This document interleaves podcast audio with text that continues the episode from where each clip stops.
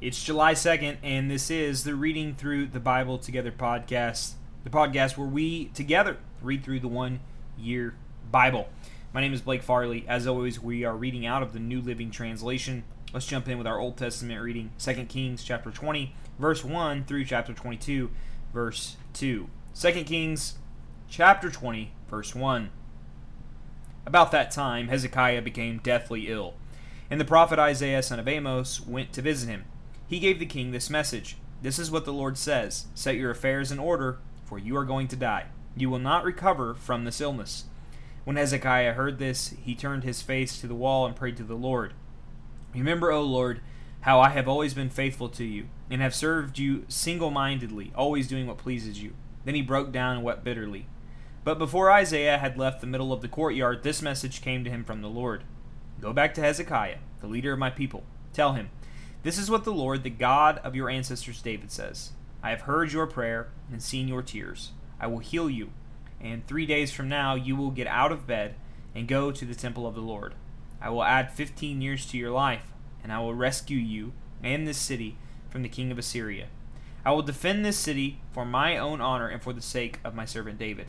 Then Isaiah said, Make an ointment from figs. So Hezekiah's servants spread the ointment over the boil, and Hezekiah recovered. Meanwhile, Hezekiah had said to Isaiah, What sign will the Lord give to prove that he will heal me, and that I will go to the temple of the Lord three days from now? Isaiah replied, This is the sign from the Lord to prove that he will do as he promised. Would you like the shadow on the sundial to go forward ten steps or backward ten steps? The shadow always moves forward, Hezekiah replied. So that would be easy. Make it go ten steps backward instead. So Isaiah the prophet asked the Lord to do this, and he caused the shadow to move ten steps backward on the sundial of Ahaz. Soon after this, Merodach Baladan, son of Baladan, king of Babylon, sent Hezekiah his best wishes and a gift, for he had heard that Hezekiah had been very sick. Hezekiah received the Babylonian envoys and showed them everything in his treasure houses the silver, the gold, the spices, and the aromatic oils. He also took them to see his armory and showed them everything in his royal treasuries. There was nothing in his palace or kingdom that Hezekiah did not show them. Then Isaiah the prophet went to King Hezekiah and asked him, What did those men want? Where were they from? Hezekiah replied, They came from the distant land of Babylon. What did they see in your palace? Isaiah asked. They saw everything, Hezekiah replied. I showed them everything I own, all my royal treasuries. Then Isaiah said to Hezekiah, Listen to this message from the Lord. The time is coming when everything in your palace, all the treasures stored up by your ancestors until now, will be carried off to Babylon. Nothing will be left, says the Lord. Some of your very sons will be taken away into exile. They will become eunuchs who will serve in the palace of Babylon's king. Then Hezekiah said to Isaiah, This message you have given me from the Lord is good for the king was thinking, at least there will be peace and security during my lifetime. Kind of a selfish fella, isn't he? Oh, my kids are going to be slaves? Whew, that means I'm not going to be. Awesome. Yeah, way to go, Hezekiah. Verse 20. The rest of the events in Hezekiah's reign, including the extent of his power and how he built a pool and dug a tunnel to bring water into the city, are recorded in the book of the history of the kings of Judah. Hezekiah died, and his son Manasseh became the next king. Manasseh was 12 years old when he became king, and he reigned in Jerusalem fifty five years. His mother was Hephzibah.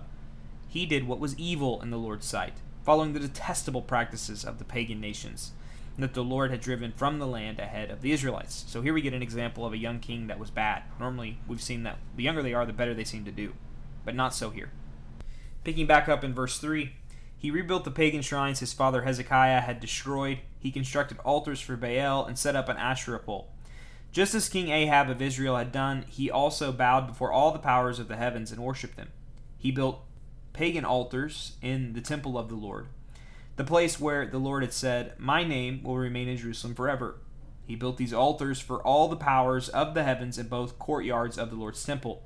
Manasseh also sacrificed his own son in the fire. He practiced sorcery and divination, and he consulted with mediums and psychics. He did much that was evil in the Lord's sight, arousing his anger.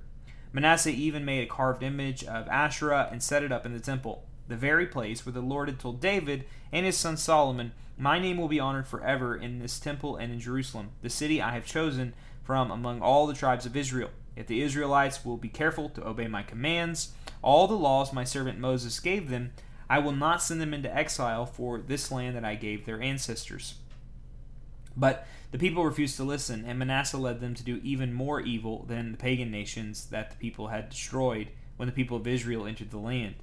Then the Lord said through his servants the prophets, King Manasseh of Judah has done many detestable things.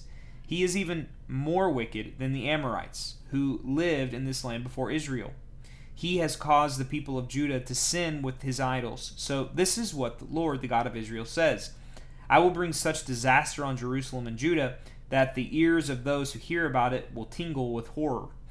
I will judge Jerusalem by the same standard I used for Samaria and the same measure I used for the family of Ahab. I will wipe away the people of Jerusalem as one wipes a dish and turns it upside down. Then I will reject even the remnant of my own people who are left, and I will hand them over as plunder for their enemies. For they have done great evil in my sight, and have angered me ever since their ancestors came out of Egypt. Manasseh also murdered many innocent people until Jerusalem was filled from one end to another with innocent blood. This was in addition to the sin that he caused the people of Judah to commit, leading them to do evil in the Lord's sight. The rest of the events in Manasseh's reign and everything he did, including the sins he committed, are recorded in the book of the history of the kings of Judah. When Manasseh died, he was buried in the palace garden, the garden of Uzziah. Then his son Amon became the next king. Amon was 22 years old when he became king, and he reigned in Jerusalem two years. His mother was Meshullemeth, the daughter of Haruz from Jotbah. He did what was evil in the Lord's sight, just as his father Manasseh had done. He followed the example of his father, worshipping the same idols his father had worshipped. He abandoned the Lord, the God of his ancestors, and he refused to follow the Lord's ways. Then Amon's own officials conspired against him and assassinated him in the palace. But the people of the land killed all those who had conspired against King Amon, and they made his son Josiah the next king. The rest of the events in Amon's reign and what he did are recorded in the book of the history of the kings of Judah. He was buried in his tomb in the garden of Uzzah. Then his son Josiah became the next king. Josiah was eight years old when he became king, and he reigned in Jerusalem thirty one years. His mother was Jedidiah, the daughter of Adaiah from Bozkath. He did what was pleasing in the Lord's sight and followed the example of his ancestor David. He did not turn away from doing what was right. And we will continue his story tomorrow as that concludes the Old Testament reading. Moving on to the New Testament, Acts chapter 21, verses 18 through 36. The next day, Paul went with us to meet with James, and all the elders of the Jerusalem church were present. After greeting them, Paul gave a detailed account of the things God had accomplished among the Gentiles through his ministry. After hearing this, they praised God, and then they said, you know, dear brother, how many thousands of Jews have also believed, and they all follow the law of Moses very seriously. But the Jewish believers here in Jerusalem have been told that you are teaching all the Jews who live among the Gentiles to turn their backs on the laws of Moses. They've heard that you teach them not to circumcise their children or follow other Jewish customers. What should we do? Customs, not customers. Verse 22 What should we do? They will certainly hear that you have come. Here's what we want you to do. We have four men here who have completed their vow. Go with them to the temple and join them in the purification ceremony, praying for them to have their heads ritually shaved. Then everyone will know that the rumors are all false and that you yourself observe the Jewish laws. As for the Gentile believers, they should do what we already told them in a letter. They should abstain from eating food offered to idols, from consuming blood or the meat of strangled animals, and from sexual immorality. So Paul went to the temple the next day with the other men. They had already started the purification ritual. So he publicly announced the date when their vows would end and sacrifices would be offered for each of them. The seven days were almost ended when some of the Jews from the province of Asia saw Paul in the temple and roused a mob against him. They grabbed him, yelling, Men of Israel, help us! This is the man who preaches against our people everywhere and tells everybody to disobey the Jewish laws. He speaks against the temple and even defiles this holy place by bringing in Gentiles. For earlier that day they had seen him in the city with Trophimus, a Gentile from Ephesus, and they assumed Paul had taken him into the temple. The whole city was rocked by these accusations, and a great riot followed. Paul was grabbed and dragged out of the temple, and immediately the gates were closed behind him. As they were trying to kill him, word reached the commander of the Roman regiment that all Jerusalem was in an uproar. He immediately called out his soldiers and officers and ran down among the crowd. When the mob saw the commander and troops coming, they stopped beating Paul. Then the commander arrested him and ordered him bound with two chains. He asked the crowd who he was and what he had done. Some shouted one thing and some another. Since he couldn't be since he couldn't find out the truth in all the uproar and confusion, he ordered that Paul be taken to the fortress. As Paul reached the stairs, the mob grew so violent that the soldiers had to lift him to their shoulders to protect him. And the crowd followed behind, shouting, Kill him, kill him. Moving on to our Proverbs of the day, Proverbs chapter 18, verse 9 and 10. A lazy person is as bad as someone who destroys things. The name of the Lord is a strong fortress. The godly run to him and are safe. And the final psalm, Psalm 150, is where we will be today for our time in the Psalms. As always, we read these in a posture of prayer. This is the 150th Psalm, verse 1. Praise the Lord, praise God in his sanctuary, praise him in his mighty heaven.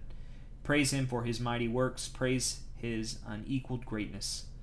Praise him with a blast of the ram's horn. Praise him with lyre and harp. Praise him with the tambourine and dancing. Praise him with strings and flutes. Praise him with a clash of cymbals. Praise him with loud clanging cymbals. Let everything that breathes sing praises to the Lord. Praise the Lord. Lord, how fitting that this is the final psalm, the 150th psalm. After we've read your entire book of prayers and songs, and we've seen the whole range of emotions, Lord, we end with this to praise you in all things, at all times, all people, everywhere. And Lord, we cannot wait until this is ultimately fulfilled when Jesus returns and he's the glorious King of Kings. And every tongue will confess, every knee will bow in honor, praise, and worship of the one true God, the one true King, Jesus. And Lord, I pray that those who have not trusted in you would trust in you so that they get to be a part of that glorious kingdom and that amazing family. Lord, we love you and we praise you. Amen. Thank you for joining me for today's reading. Let me know what stood out to you, and we'll see you back here tomorrow as we continue our journey reading through the Bible together.